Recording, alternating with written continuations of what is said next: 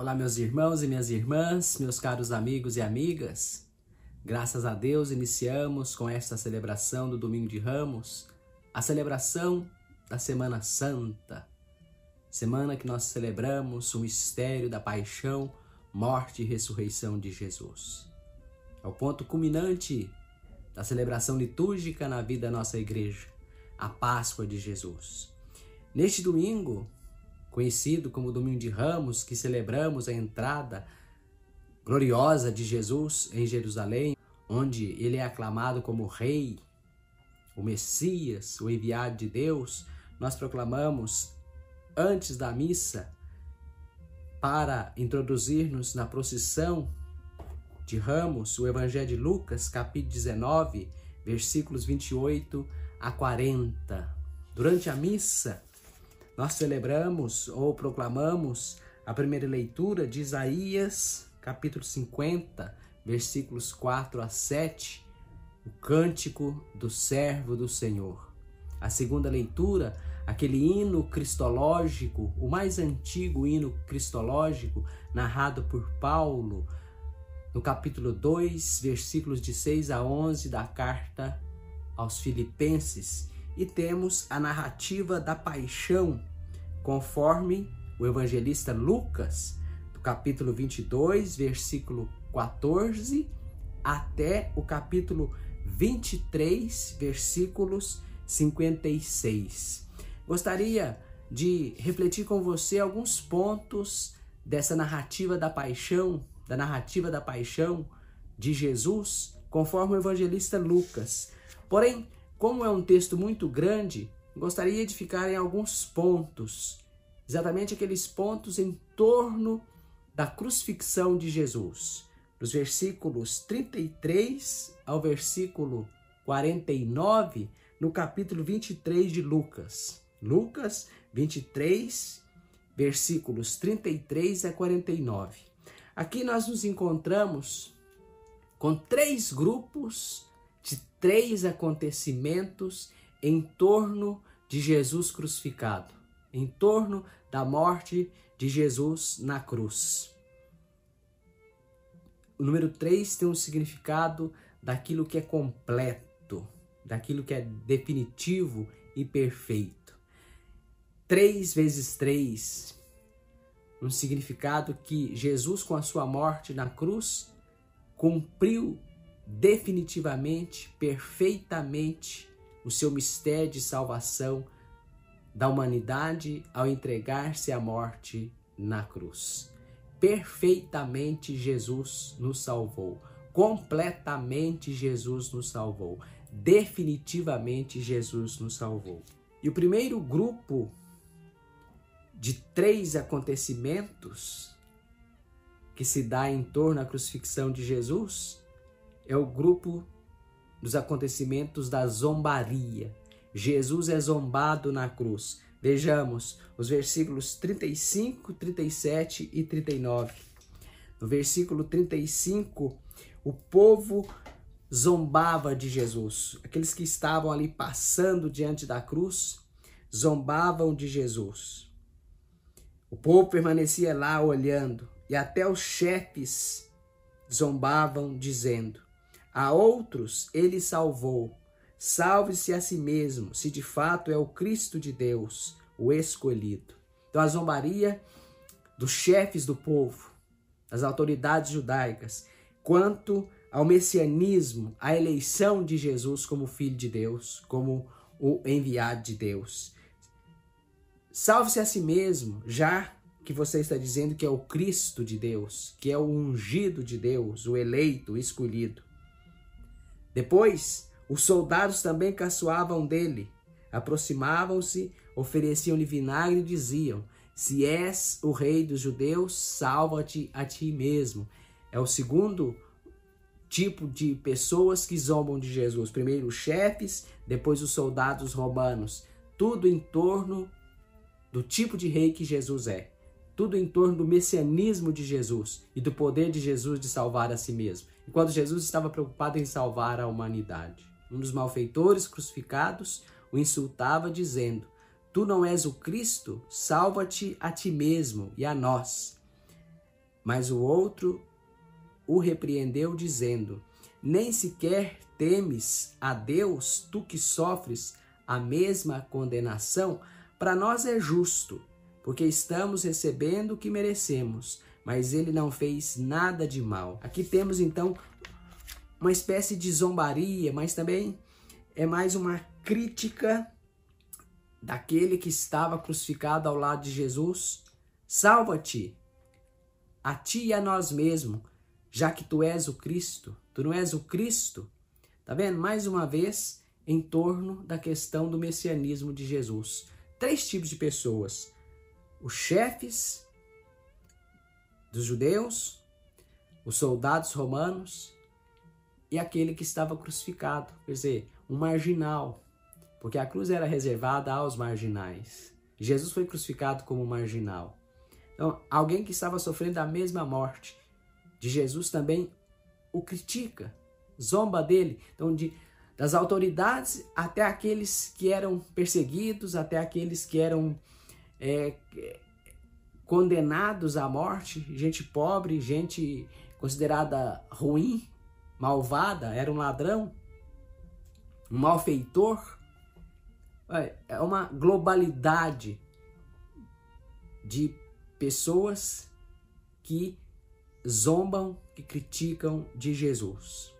Em torno, a crítica passa em torno da sua condição de Cristo, de Messias. Nós confessamos ao contrário, que Jesus é o Cristo, que Jesus é o Rei Salvador e que sua morte é redentora, que sua morte é salvadora, que Jesus quis salvar-nos. Jesus deixou-se matar na cruz, não se salvou da cruz, não se livrou da cruz exatamente para nos salvar, para salvar a humanidade inteira. O segundo grupo de acontecimentos em torno da cruz de Jesus é a reação das pessoas, que passa também por reação em três tipos de pessoas diferentes. Depois que viram aqueles sinais cósmicos quando Jesus morreu, como diz o texto, ó, já era mais ou menos meio-dia e uma escuridão cobriu toda a terra até as três horas da tarde, pois o sol parou de brilhar. A cortina do santuário do templo rasgou-se ao meio e Jesus deu um forte grito: Pai, em tuas mãos entrego o meu espírito. Dizendo isso, expirou. O oficial do exército romano é a primeira reação. O soldado romano, o centurião romano, que estava ali guardando a, a cruz, vendo o que acontecera, glorificou a Deus, dizendo: De fato, este homem era justo. É o primeiro, é a primeira reação diante da morte de Jesus, vendo Jesus morrendo na cruz e aqueles sinais todos que aconteceram no céu, sinais cósmicos, a cortina do, do santuário, do templo rasgando ao meio, trevas naquele momento, um centurião, o centurião romano, um pagão, tem o sentido de alguém que não é judeu e que confessa a fé em Jesus como Cristo, como o Filho de Deus, como o justo, o justo de Deus.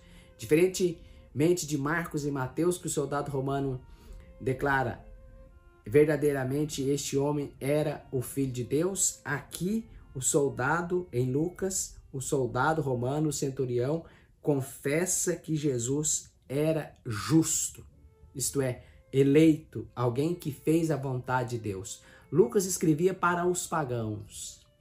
As comunidades para as quais Lucas escrevia eram comunidades de origem pagãs. Portanto, essa questão de Jesus ser o escolhido, ser o enviado de Deus, ser aquele que veio trazer a salvação para a terra inteira, é muito importante. A segunda reação é a das multidões. As multidões que tinham acorrido para assistir viram o que havia acontecido e voltaram para casa batendo no peito. Todos os conhecidos de Jesus, bem como as mulheres que o acompanhavam desde a Galiléia, ficaram à distância olhando essas coisas. A multidão que tinha vindo assistir o espetáculo volta para casa batendo no peito. Será em sinal de contrição, de arrependimento, de conversão a Jesus, depois de ver toda essa maravilha, depois de ter visto Jesus morrendo na cruz e o céu como que sinalizando que Jesus de fato era a verdade, que aquilo tudo que Jesus havia ensinado, pregado e feito era verdade, e que a morte de Jesus na cruz não era a morte de mais um simplesmente, mas era a morte do Salvador, daquele que traria e que trouxe a salvação para todos? E os conhecidos de Jesus, bem como as mulheres, acompanhavam desde a Galiléia, que o acompanhavam Jesus, aquelas mulheres discípulos que acompanhavam Jesus, ficaram à distância olhando todos aqueles acontecimentos. É o terceiro tipo de reação: olhar, contemplar, contemplando e, claro, certamente deve confiando no seu coração. Tudo o que ele ensinou era verdade, tudo o que ele disse era verdade. Se o povo batia no peito, talvez em sinal de arrependimento, as mulheres discípulas contemplavam e contemplavam, afirmando no seu coração, afirmando e constatando de fato que aquilo que Jesus tinha feito e falado desde sempre, desde quando elas começaram a segui-lo, lá na Galiléia até aqui em Jerusalém, onde ele é morto, era tudo verdade. Jesus tem razão, Jesus tinha razão, Jesus é a razão, Jesus é a verdade, Jesus é o Salvador. Meus queridos irmãos e irmãs, nós costumeiramente celebramos durante a Semana Santa também aquele sermão das sete palavras de Jesus na cruz. E daquelas sete palavras de Jesus na cruz, três são encontradas em Lucas. Outras três são encontradas no Evangelho de João, já dão seis, e uma palavra de Jesus na cruz está no Evangelho de Marcos e de Mateus. Uma é comum tanto a Marcos quanto a Mateus. Vamos nos concentrar nas três palavras de Jesus na cruz, conforme o evangelista Lucas. É o terceiro grupo de acontecimentos em torno da morte de Jesus na cruz. Jesus fala pouco antes de morrer na cruz. São palavras que devem nos trazer esperança. Palavras daquele que morre, que se sacrificou para nos salvar, que nos enche de esperança. A primeira palavra de Jesus na cruz é, ao ser crucificado, ele disse: Pai, perdoa-lhes, eles não sabem o que fazem. Nos encontramos aqui no Evangelho de Lucas, capítulo 23, versículo 34. Pai, perdoa-lhes, eles não sabem o que fazem. É a primeira palavra de Jesus na cruz, a palavra de perdão. Ele que passou a vida toda mostrando que Deus perdoa, que Deus é perdão, que Deus é misericordioso. Jesus tem a capacidade de perdoar. E perdoar lá do fundo do seu coração e da sua alma. Olha, alguém que foi crucificado injustamente pede ao Pai que perdoe aqueles que o crucificaram, aqueles que o estão matando. Do alto da cruz nós também recebemos o perdão de Deus. Nós que não sabemos às vezes o que fazemos ou o que estamos fazendo, dominados pelo mal, pelo pecado, Jesus reza: Pai, perdoa-lhes, eles não sabem o que fazem.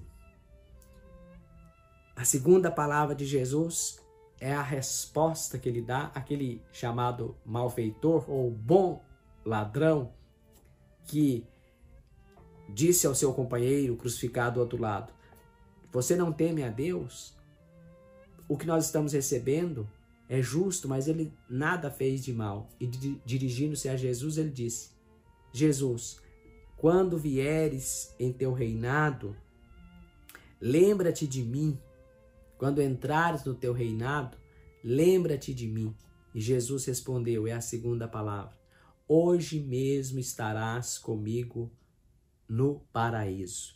Hoje mesmo estarás comigo no reino.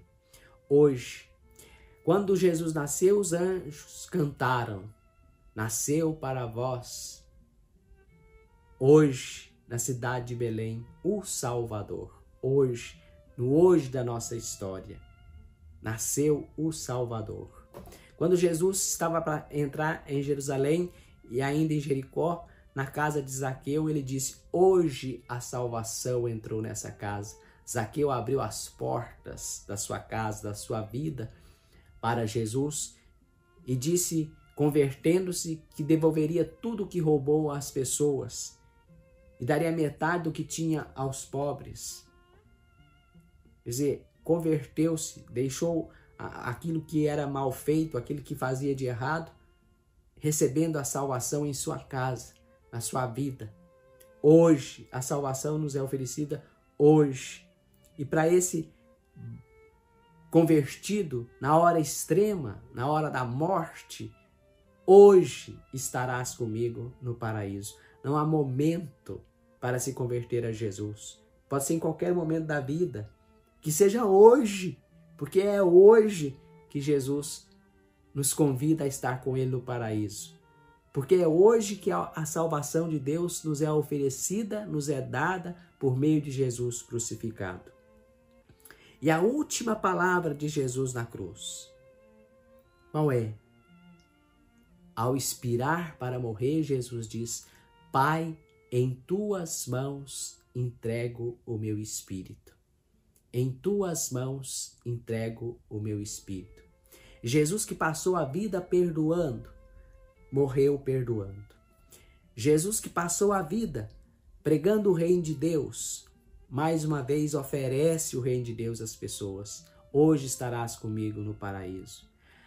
Aquele que passou a vida estendendo a mão às pessoas, mostrando a mão misericordiosa de Deus estendida às pessoas, morreu nas mãos de Deus, para que nós também possamos um dia morrer nas mãos de Deus, mas nos ensinando também a viver essa vida nas mãos de Deus, conforme a vontade de Deus, conforme o plano de Deus, que é amor. Viver e morrer nas mãos de Deus. Pai, em tuas mãos entrego o meu espírito. Essa frase é tão bela. Em latim, pater, in manus tuas. In manus tuas, pater. Em tuas mãos, Pai, entrego o meu espírito Entrego a minha alma, a minha vida. Entreguemos, pois, a nossa vida, a nossa alma, o nosso coração, o nosso existir nas mãos de Deus, para que sejamos mais felizes e salvos, vivendo melhor, mais santamente e conforme a vontade de Deus, perdoando como Jesus perdoou, apontando o caminho do céu e do paraíso do reino de Deus para as pessoas como Jesus o fez. Viver nas mãos de Deus, testemunhando que vivemos nas mãos de Deus, conforme a vontade de Deus, para que as pessoas também deixem-se conduzir pela mão de Deus e não pelas suas próprias forças, nem pelas forças do maligno e nem pelas forças do mundo.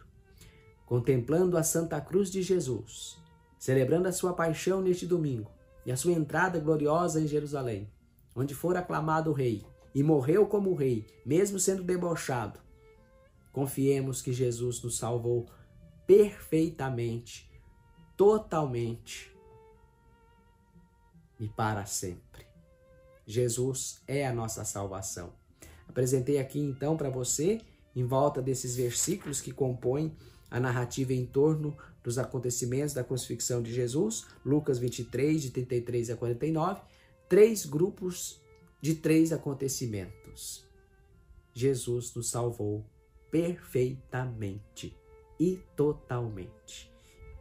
Que Deus te abençoe, te dê uma feliz Semana Santa, uma feliz Páscoa. Em nome do Pai, do Filho e do Espírito Santo. Amém. Feliz Páscoa. Que Jesus te abençoe.